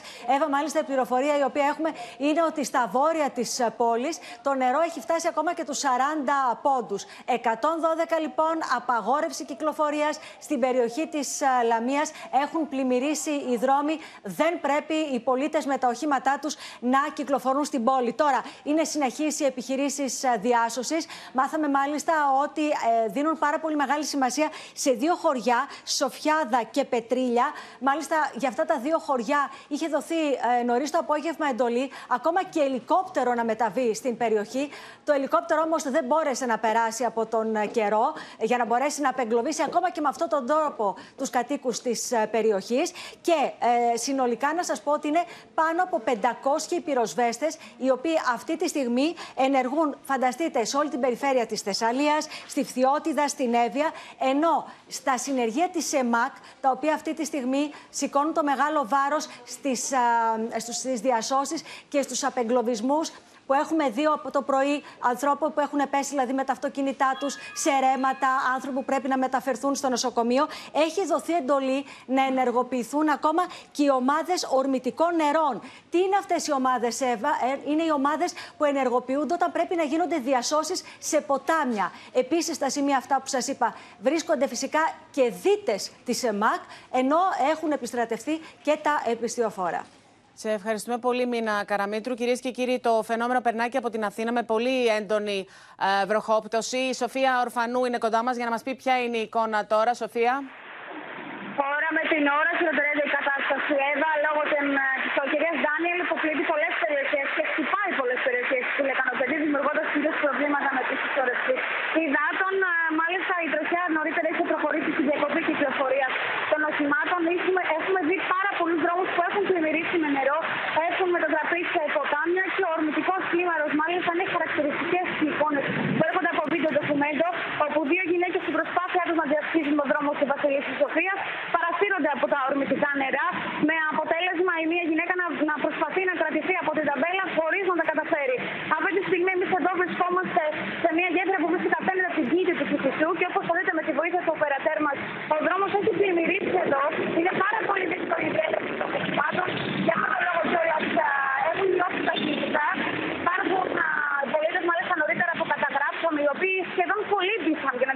Σε μία πλευρά του Βλέπουμε τη δρόμου. γυναίκα τώρα, αυτές οι εικόνες που παρακολουθούμε, να παρασύρεται κυριολεκτικά. Λες και, λες και την παίρνει το, το, το ρέμα, το ποτάμι. Και μιλάμε για εικόνες από, το, από την Αθήνα, Σοφία. Ορμητικά νερά, Εύα, τα οποία πραγματικά είναι σαν να μην είναι αληθινές. Ε, κινδυνε- κινδύνευσαν πάρα πολλοί άνθρωποι, έχουν γίνει και πάρα πολλές κλήσεις στην πυροσβεστική. Όπως και στο σταθμό του μετρό, είδαμε συγκλονιστικέ εικόνες από τον Ευαγγελισμό αλλά και από το μοναστηράκι. Ε, μάλιστα έχει κλείσει και ο σταθμό του μοναστηράκι, οπότε τα, οι σταθμοί περνούν, αλλά δεν κάνουν στάσει συγκεκριμένα να ενημερώσουμε και τον κόσμο κιόλα γι' αυτό. Ε, είδαμε νωρίτερα ότι είχε δυσκώσει και ο Κηφισό η στάθμη του νερού. Είναι σε κινητικότητα. Βλέπουμε και μία μάχη από το συνεργεία προκειμένου να καθαρίσουν ε, τα φρεάτια, τα οποία τα περισσότερα είναι βουλωμένα. Αυτό ήταν που μας τόνισαν κιόλας. Και είδαμε και πολίτες οι οποίοι σχεδόν κολυμπούσαν μέσα στα νερά. Πάντως, Εύα. Ήταν πραγματικά συγκλονιστικές είναι εικόνες. πρωτοφανές το φαινόμενο, Σοφία. Αυτές οι εικόνες, τι οποίες παρακολουθούμε τώρα, ε, αυτές οι εικόνες είναι από την Αθήνα, είναι από την Αττική. Εσύ αυτή τη στιγμή βρίσκεσαι στο, στο Φάλερο, από ό,τι καταλαβαίνω. Ωστόσο, αυτές οι εικόνες που βλέπουμε τώρα, βλέπαμε μια γυναίκα στην ουσία να κολυμπά, λες και κολυμπάει στη θάλασσα, λες και κολυμπάει σε ένα ποτάμι και την παρασέρουν τα, τα νερά με τη δύναμή τους. Και αυτό στην Αττική. Λοιπόν, ε, σε ευχαριστούμε πολύ, Σοφία Ορφανού, και να καλωσορίσουμε τον ε, Κλέαρχο Μαρουσάκη που είναι κοντά μας, τον μετεωρολόγο μας. Και πραγματικά είναι αδιανόητα αυτά που βλέπουμε. Αυτές οι εικόνες τώρα είναι από το κέντρο της Αθήνας, είναι πρωτοφανές. Πραγματικά, Εύα, μιλάμε λοιπόν για ένα πολύ ισχυρό κύμα κακοκαιρίας που κουβαλάει τεράστιες ποσότητες νερού. Νερό το οποίο βέβαια το συναντάμε σε τροπικά συστήματα. Μιλάμε για πολύ μεγάλο όγκο νερού. Και αυτό βέβαια θα το δούμε τώρα ευθύς αμέσως στο τι έχει καταγραφεί από τους μετρολογικού Μόνο να περιγράψουμε τι βλέπουμε. Είναι αδιανόητες εικόνες. Εδώ είναι το μετρό στο μοναστηράκι. Είναι οι εικόνες που μας ήρθαν πριν από μία ώρα περίπου, ε, εδώ στην, ε, στο, στο Open. Είναι ε, το μετρό το οποίο έχει πλημμυρίσει. Είναι εικόνες που βλέπουμε τις προηγούμενες μέρες από την, από την Ισπανία, από τη Μαδρίτη και τώρα βλέπουμε το μετρό στον Ευαγγελισμό. Νωρίτερα βλέπαμε εικόνες από την, από, έξω από τον Ευαγγελισμό ε, στο, στο κέντρο της Αθήνας πάλι και οι κάτοικοι να μην μπορούν να διασχίσουν το δρόμο. Εδώ αυτό το οποίο βλέπουμε είναι ασύλληπτο. Δεν ξέρω αν θυμάσαι εσύ κάτι αντίστοιχο, Κλέαρχε, στο κέντρο της Αθήνας γυναίκες να, να, να παρασέρνονται έτσι. Δηλαδή βλέπουμε τη γυναίκα κολυμπάει και δεν μπορεί να πιάνεται από ένα Πραγματικά, Εύα, και μιλάμε βέβαια για μια διάρκεια βροχόπτωσης μία-μία μισής ώρας. Δηλαδή για έναν όγκο νερού το οποίο, ο οποίος έπεσε σε μία-μία μισή ώρα σε μια έτσι καταιγίδα η οποία χτύπησε τον ομό Αττικής. Αυτό για την Αττική το περιμέναμε. Περιμέναμε, ήρθε λίγο πιο δυνατό. Ήρθε λίγο πιο δυνατό. Η αλήθεια είναι αυτή. Περιμέναμε να κινηθούν λίγο πιο δυτικά οι όλες αυτές καταιγίδες. Κινήθηκαν κάπως πιο ανατολικά και μπήκαν μέσα στον νομό Αττικής και ανατροφοδοτούνται. Και δηλαδή, δυστυχώς... δείτε κυρίες και κύριοι, τους ανθρώπους αυτούς που προφανώς επιχειρούν να περάσουν το δρόμο. Είναι ένας δρόμος στην Αττική. Πιάνονται και οι τρεις προκειμένου να αποκτήσουν περισσότερη δύναμη, να νιώσουν μια ασφάλεια και να καταφέρουν να περάσουν το δρόμο. Και βλέπουμε ότι το κάνουν με χαρακτηριστική δυσκολία. Ίσως και με κίνδυνο να παρασυρθούν από τα νερά. Μιλάμε για μεγάλη ορμή των, των υδάτων. Βεβαίως. Είναι πράγματι καταιγίδες οι οποίες σχηματίστηκαν, μια ζώνη καταιγίδων η οποία σχηματίστηκε στο νομό Αττικής από το Σαρονικό και ανατροφοδοτείται ακόμα και αυτή τη χρονική στιγμή. Έχουμε δηλαδή και τώρα δυστυχώς αρκετές καταιγίδες στο νομό Αττικής. Τώρα, θα μας πεις εσύ για τον όγκο νερού που έπεσε, που είναι πραγματικά ε, πρωτοφανεί οι ποσότητες. Ακούσαμε και την έκκληση του κυρίου Ζιακόπουλου, ε, του διευθυντή της μετεωρολογικής της ΕΜΗ, που λέει και για τον κάμπο πόσο δύσκολες είναι οι συνθήκες εκεί. Ε, βλέπουμε τις εικόνες από την Αττική. Θα ενταθεί το φαινόμενο στην Αττική ή θα υποχωρήσει σιγά σιγά. Τι να περιμένουμε; Φαίνεται, Εύα, ότι τουλάχιστον για τις επόμενες δύο ώρες θα έχουμε και πάλι ανατροφοδοτούμενες καταιγίδες στο νομό Αττική. Αυτό μας δείχνει το ραντάρ αυτή τη χρονική στιγμή. Δηλαδή, έχουμε μία ζώνη καταιγίδων, η οποία εκτείνεται από τα νοτιότερα τμήματα του Σαρονικού και φτάνει μέχρι και το βορειοανατολικότερο άκρο του νομού Αττικής. Κινείται προς τα βόρεια-βορειοδυτικά τμήματα και φαίνεται ότι μετά και το επόμενο δύο θα οδηγηθούμε σε μια έτσι εξασθένηση του όλου αυτού φαινομένου. Είναι πολύ ζεστές οι θάλασσές μας. Έχει περάσει αυτό το σύστημα κακοκαιρία. Εδώ βλέπουμε. Βεβαίως, ο Κυφισό. Κυφισό, εκβολές του Κυφισού. Τι νερό κατεβάζει από τα βόρεια τμήματα του Νομάτικη και μιλάμε βέβαια για μια καταιγίδα μίας ώρας, μία μισή ώρας. Μεγάλος όγκος νερού. Και πάμε να δούμε λοιπόν. Έχεις αποτυπώσει τον όγκο νερού. Βέβαια. Πραγματικά είναι, το λέμε εδώ και στο τίτλο μας, μια ιστορική βροχόπτωση. Ξεκινούμε από τη Μαγνησία. Ιστορική κακοκαιρία που χτύπησε την περιοχή της Μαγνησίας. Βλέπετε στη Ζαγορά Πηλίου μέχρι και εχθέ περίπου το μεσημέρι απόγευμα είχαν καταγράψει οι μετρολογικοί σταθμοί 754 χιλιοστά, δηλαδή 754 τόνους νερού αναστρέμα. Και λέμε μέχρι χτες Εύα, γιατί ακόμη και τώρα συνεχίζει να αυξάνεται ο όγκος νερού που ε, καταγράφεται από τους μετρολογικούς σταθμούς. Πέρυσι, όλο το 2022, βλέπετε, ήμασταν πάνω από τα 2.000 χιλιοστά. Δηλαδή, ε, βλέπετε περίπου είμαστε στο 40% του συνολικού ιετού. Το 40% δηλαδή, του συνολικού όγκου βροχής έπεσε μέσα σε λιγότερο από 12 ώρες. Πάμε να δούμε και την πορταριά. Επίσης, 613 χιλιοστά. Με τον περσινό ε, χρόνο να κλείνει περίπου στα 900. Ήμασταν δηλαδή περίπου στα 2 τρίτα. Το ίδιο συνέβη και για την περιοχή του Βόλου, για το κέντρο δηλαδή της πόλης. Λοιπόν, πάμε να δούμε τι θα γίνει και τις επόμενες ώρες. Πάμε λοιπόν να δούμε τι γίνεται και τις επόμενες ώρες. Βλέπετε και ο νομός Αττική είναι μέσα στον κόκκινο κύκλο. Έχουμε αυτή τη στιγμή αυτές τις ισχυρές βροχές σε καταιγίδες. Επιτρέψτε μου την κίνηση. Κινείται αυτό το συγκρότημα καταιγίδων προς τα βόρεια-βόρειο-δυτικά τμήματα και θα χτυπήσει με ιδιαίτερη σφοδρότητα περιοχές από τη Λαμία και πιο πάνω. Άρα και η περιοχή της Λάρισας θέλει πολύ μεγάλη προσοχή. Η Θεσσαλία, πάλι ο Βόλος η Εύβοια, η περιοχή της Θειότιδα, αυτά μέχρι και νωρίς το πρωί, η Εύα. Θέλει λοιπόν προσοχή ο Ανατολικός Υπηρετικός Κορμός, δηλαδή περιοχές που βρέχονται από το Δυτικό Αιγαίο. Και πάμε να δούμε τώρα για την αυριανή ημέρα, μετά και τις πρωινές ώρες, Επιμένουν τα φαινόμενα, είναι πιο περιορισμένος ο κύκλος μας. Βλέπετε χαρακτηριστικά παρόλα αυτά η περιοχή της Θεσσαλίας, των Σποράδων, προς την κεντρική Μακεδονία, τα βορειότερα τμήματα της Εύβοιας αλλά και της Βιωτία βρίσκονται και πάλι στο κόκκινο μέχρι και τις πρώτες απογευματινές ώρες. Και από την Παρασκευή, τώρα για να κλείσουμε την πρόγνωση, θα μας αφήσει το φαινόμενο, αλλά θα αρχίσουν ε, τα ισχυρά μελτέμια στο Αιγαίο. Ακριβώς, Εβά αποχωρεί αυτό το ισχυρό δηλαδή πάλι κίνδυνος πυρκαγιάς. Πάλι κίνδυνος πυρκαγιάς, βέβαια με πιο υγρή ατμόσφαιρα ευτυχώς, γιατί έχουν προηγηθεί μέρες με πολλές βροχές. Να κλείσουμε με τον τελευταίο μας χάρτη, αν έχουμε τη δυνατότητα να δείξουμε ότι μέσα στο Αιγαίο θα ενισχυθούν σημαντικά οι βορειάδες. Σαν να έγινε τροπικό το κλίμα. Φαίνεται ότι αυτό το κύμα κακοκαιρία, αυτό που λέγαμε και από την αρχή των αναλύσεών μας, λαμβάνει τροπικά χαρακτηριστικά. Και πράγματι κινείται αυτή τη χρονική στιγμή στα νοτιότερα τμήματα του Ιωνίου Πελάγους, θα προσεγγίσει τις ακτές της Βόρειας Αφρικής, θα λάβει τροπικά χαρακτηριστικά, θα κινηθεί κατά μήκος των ακτών της Βόρειας Αφρικής και μετά να δούμε πώς θα ανέβει προς τα πάνω, γιατί υπάρχει μία πιθανότητα στις αρχές άλλης εβδομάδας να περάσει από τα νότια θαλάσσια νήματα της χώρας μας. Μικρή πιθανότητα υπάρχει. Αλλά υπάρχει. Σε ευχαριστούμε πολύ, Κλέαρχε Μαρουσάκη. Αλλάζουμε θέμα, κυρίες και κύριοι. Συντετριμένη είναι η Ελλάδα από τον τραγικό θάνατο του 36χρονου Αντώνη Καριώτη στο λιμάνι του Πειραιά εχθές. Καρέ-καρέ, στα βίντεο αποτυπώνεται η φρικτή, κτηνώδης και απάνθρωπη συμπεριφορά των δύο μελών του πληρώματος του πλοίου, καθώς πέταξαν τον άνδρα που προσπαθούσε να ανέβει στο πλοίο από τον καταπέλτη, με αποτέλεσμα να βρει φρικτό θάνατο στη δίνη της προπέλας του καραβιού. Και αμέσως μετά έδωσαν εντολή να αναχωρήσει το πλοίο, ενώ τον κοιτούσαν να βυθίζεται. Αποσβολωμένοι επιβάτες φωνάζουν να βοηθήσει κάποιος τον άντρα, ενώ στον εισαγγελέα έχουν οδηγηθεί οι τέσσερις συλληφθέντες. Οι εικόνες είναι πολύ σκληρές.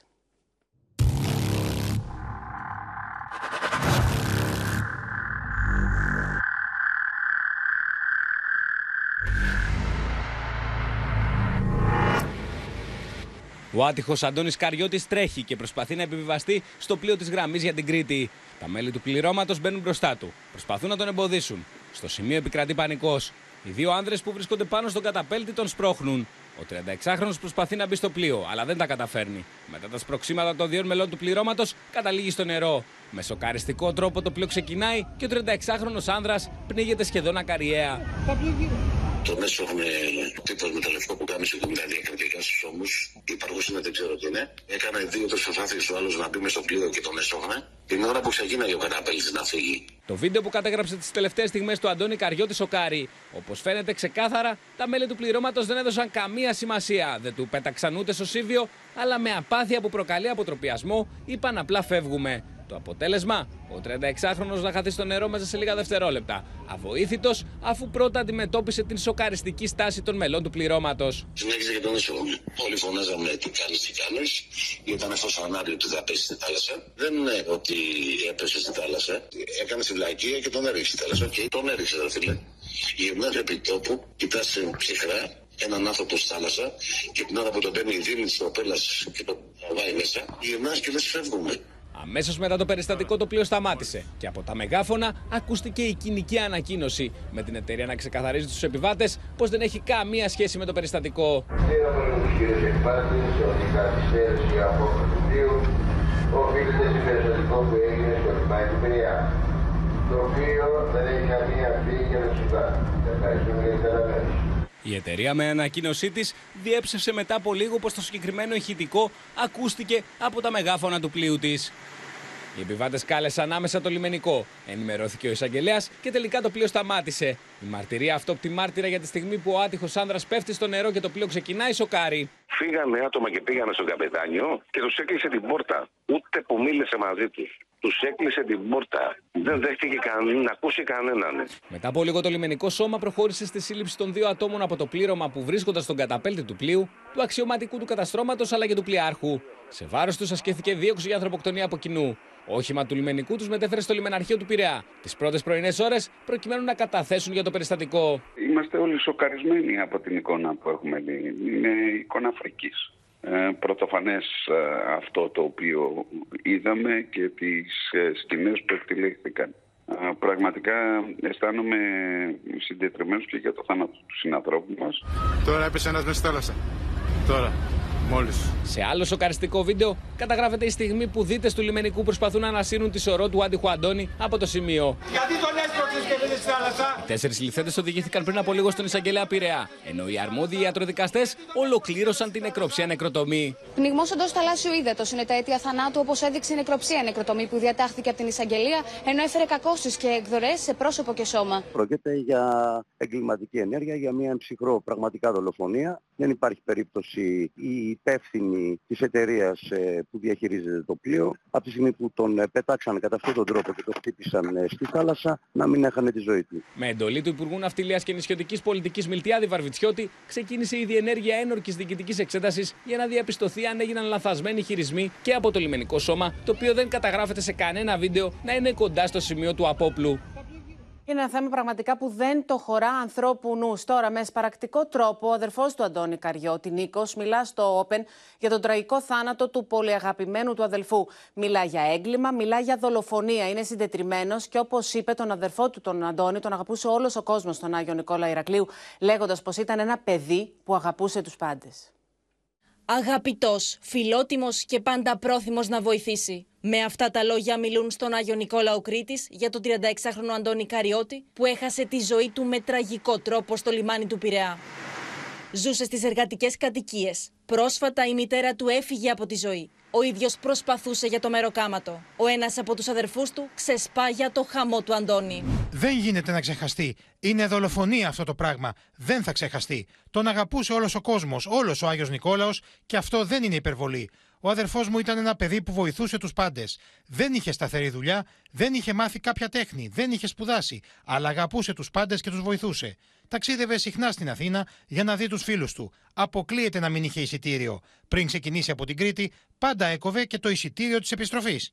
Μουδιασμένη η τοπική κοινωνία, όπως και όλη η Ελλάδα, παρακολουθεί το βίντεο που αποτυπώνει τη στιγμή που ο Αντώνης προσπαθούσε να επιβιβαστεί στο πλοίο. Είχε τέσσερα αδέρφια και σύμφωνα με το δήμαρχο του Αγίου Νικολάου, η οικογένεια ήταν από τις εξυπηρετούμενες του κοινωνικού παντοπολίου του Δήμου. Αυτό μας ξεπερνάει. Συζητάμε για ζούγκλα. Τελείως. Είναι φοβε- φοβερό. Δεν μπορώ να καταλάβω τι ήταν αυτό που όδησε αυτούς τους ανθρώπους, αφού καταλαβαίναν πώς είναι το παιδί. Γιατί το καταλαβαίνεις ότι είναι ένα παιδί που έχει ιδιαιτερότητες. Συλληπιτήρια από τα βάθη της καρδιάς μας. Θρηνούμε το θάνατό του. Η βαρβαρότητα στο απόγειο. Θα το πω όπως το νιώθουμε όλοι. Τον δολοφόνησαν. Έναν άνθρωπο τον σπρώξαν και τον πετάξανε μέσα στο λιμάνι του Γιάννη. Είναι, είναι απίστευτο. Ο τόπος της καταγωγής του θρυνεί για ένα παλικάρι που είχε πάντα το χαμόγελο σχηματισμένο στο πρόσωπό του. Ανέβαινε στο ποδήλατό του και έκανε όποια δουλειά έβρισκε για να ζήσει. Χωρίς δουλειά και αυτό που αποκαλούν στις μέρες μας potential, βοηθούσε όποιον του το ζητούσε με αντάλλαγμα ένα χατζηλίκι ή λίγα τρόφιμα για το σπίτι. σω και να χαμογελούσε ακόμα και την ώρα που αποχαιρετούσε τον σκληρό και άδικο κόσμο μας. Πριν προλάβει καν να καταλάβει τι λάθος έκανε και έπρεπε να πληρώσει με τη ζωή του γι' αυτό. Το αίτημα όλων είναι η άμεση απόδοση δικαιοσύνης για τον Αντώνη, που όλοι ήξεραν και έμειναν άφωνοι μπροστά στην αδικία που βίωσε. Πραγματικά ραγίζει η καρδιά σε αυτό το περιστατικό. Δεν το χωρά ανθρώπου νου. Στα συλληπιτήριά μας στην οικογένειά του. Πάμε στο Μίλτο Σακελάρη για να δούμε τι απαντά το λιμενικό. Είναι πάρα πολλά τα ερωτήματα που έχουν ε, προκύψει. Θα σταθούμε σε αυτά. Να δούμε καταρχήν τι λένε. Ήταν εκεί. Ε, τι προκύπτει από την προανάκριση και έπρεπε να είναι εκεί σύμφωνα με το πρωτόκολλο, Μίλτο; Να ξεκινήσω, Εύα, με το τελευταίο ερώτημά σου. Το πρωτόκολλο προβλέπει πως έπρεπε να είναι εκεί κάποιος τέλεχο του λιμενικού μέχρι να κλείσει ε, ο καταπέλτης και στην ουσία να αρχίσει να απομακρύνεται σταδιακά το πλοίο. Αυτό είναι το πρώτο ερώτημα που μου έκανες. Και το δεύτερο, η απάντηση είναι ξεκάθαρη. Δεν ήταν κάποιος εκεί, τουλάχιστον πάρα πολύ κοντά στο σημείο. Αυτό που λένε οι πληροφορίες του Open, σύμφωνα με τα όσα έχει πει τουλάχιστον προφορικά το στέλεχος του λιμενικού που ήταν κοντά στο σημείο, είναι πως είχε απομακρυνθεί γύρω στα 50 μέτρα για να ελέγξει την κυκλοφορία των οχημάτων και πως όταν έγινε το περιστατικό, όταν δηλαδή ο άτυχος Αντώνης άρχισε να τρέχει, να προσπαθήσει να μπει μέσα στο πλοίο και ακούστηκαν φωνές, ο άνδρας του λιμενικού ισχυρίζεται πως προσέγγισε το σημείο αλλά ήταν ήδη αργά. Πάντως, Ισχυρι- σε κανένα από τα βίντεο τα οποία έχουν δει το φως δημοσιότητας και είναι πολλά, αλλά και από τις μαρτυρίες των επιβατών του πλοίου που πραγματικά παρακολουθούσαν ε, ενεοί, αποσβολωμένοι, δεν πίστευαν τι βλέπουν. Δεν υπάρχει πουθενά, δεν βλέπουμε πουθενά το, το λιμενικό. Που ε, όσο το ψάξαμε κι εμείς το θέμα, εσύ το γνωρίζεις αυτό, θα έπρεπε να είναι εκεί μέχρι να αποχωρήσει, μέχρι να αναχωρήσει το πλοίο. Ακριβώς. Και φυσικά αυτό είναι αντικείμενο της ένορκης διοικητικής εξέτασης που έχει διατάξει, έχει δώσει εντολή ο κύριος Βαρβιτσιώτης να διενεργηθεί. Αύριο το απόγευμα, σύμφωνα με τις ίδιες πηγές του Open, ανώτατες πηγές που μίλησαν στο Open, πληροφορούμαστε πως θα ολοκληρωθεί η ΕΔΕ και θα έχουμε και τα αποτελέσματα τα οποία μπορεί να κρίνουν και την τύχη ορισμένων αξιωματικών του λιμενικού σώματος, αν έπραξαν δηλαδή τα δέοντα, αν όλα πήγαν καλώς, πόσα ήταν τα στελέχη του λιμενικού τα οποία ήταν στο λιμάνι, αν ήταν ένας άνθρωπος, ένας στελέχος του λιμενικού μόνος του ή αν υπήρχαν και άλλοι και πώ όλοι μαζί λειτουργήσαν. Μιλητό Σακελάρη, σε ευχαριστούμε πολύ. Πάμε και στα δικαστήρια, κυρίες και κύριοι, και την ελευθερία Σπυράκη, καθώς οι τέσσερις κατηγορούμενοι απολογούνται ενώπιον του εισαγγελέα. Σε ακούμε. Έφτασαν ε, λίγα λεπτά μετά τις 5.30 εδώ στο δικαστικό Μέγαρο Πειραιά οι τέσσερις κατηγορούμενοι για τον θάνατο του 36χρονου Αντώνη Καριώτη πέρασαν το κατόφλι του εισαγγελέα αμήλυτοι με σκυμμένα τα κεφάλια δεν θέλησαν να απαντήσουν σε καμία ερώτηση που τους ε, θέσαμε.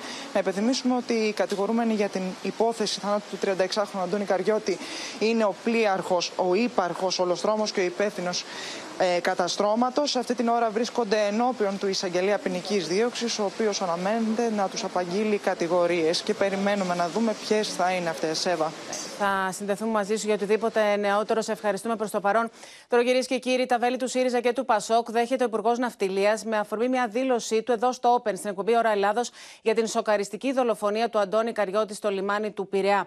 Τον κατηγορούν πως εξισώνει το θήτη με το θύμα και ζητούν από τον Πρωθυπουργό να αποδοκιμάσει τον Υπουργό του. Αδιανόητη χαρακτηρίζει την κατηγορία που του προσάπτουν ο ίδιος ο κ. Βαρβιτσιώτης. Υπάρχουν ε, αυτοί που θρυνούν ε, τον αδικοχαμένο και υπάρχουν και αυτοί που θρυνούν ε, για αυτούς που πήγαν να βγάλουν, να κάνουν τη δουλειά τους, να φέρουν πίσω ένα μισθό, ένα μεροκάματο και σήμερα ε, βρίσκονται ε, κατηγορούμενοι για δολοφονία. Αυτή η αποστροφή του Υπουργού Ναυτιλία στην εκπομπή Ωρα Ελλάδος με τον Δημήτρη Καμπουράκη και τον Παναγιώτη Στάθη στον απόϊχο της οκαριστική δολοφονίας στον Πειραιά προκάλεσε την οργισμένη αντίδραση του ΣΥΡΙΖΑ και του Προέδρου του ΠΑΣΟΚ που έκαναν λόγο για απαράδεκτο συμψηφισμό θύματος και θητών. Την ώρα που η ελληνική κοινωνία είναι σοκαρισμένη από την αποτρόπαιη δολοφονία του Αντώνη Καριώτη στο λιμάνι του Πειραιά, ο Υπουργός Ναυτιλίας κ. Βαρβιτσιώτης προέβη σε μια απάνθρωπη δήλωση. Δηλώνουμε τον αποτροπή αποτροπιασμό μας για τη δήλωση του κυρίου Βαρβιτσιώτη και θεωρούμε αυτονόητη την άμεση καταδίκη της από τον κύριο Μητσοτάκη. Ένα σοκαριστικό έγκλημα, μια αποτρόπαιη πράξη που δείχνει την αποκτήνωση. Οι δηλώσεις δε του Υπουργού Ναυτιλίας με τις οποίες εξισώνει προκλητικά τον θήτη με το θύμα προκαλούν αλγινή εντύπωση και περιμένουμε δημόσια αποδοκιμασία από την κυβέρνηση.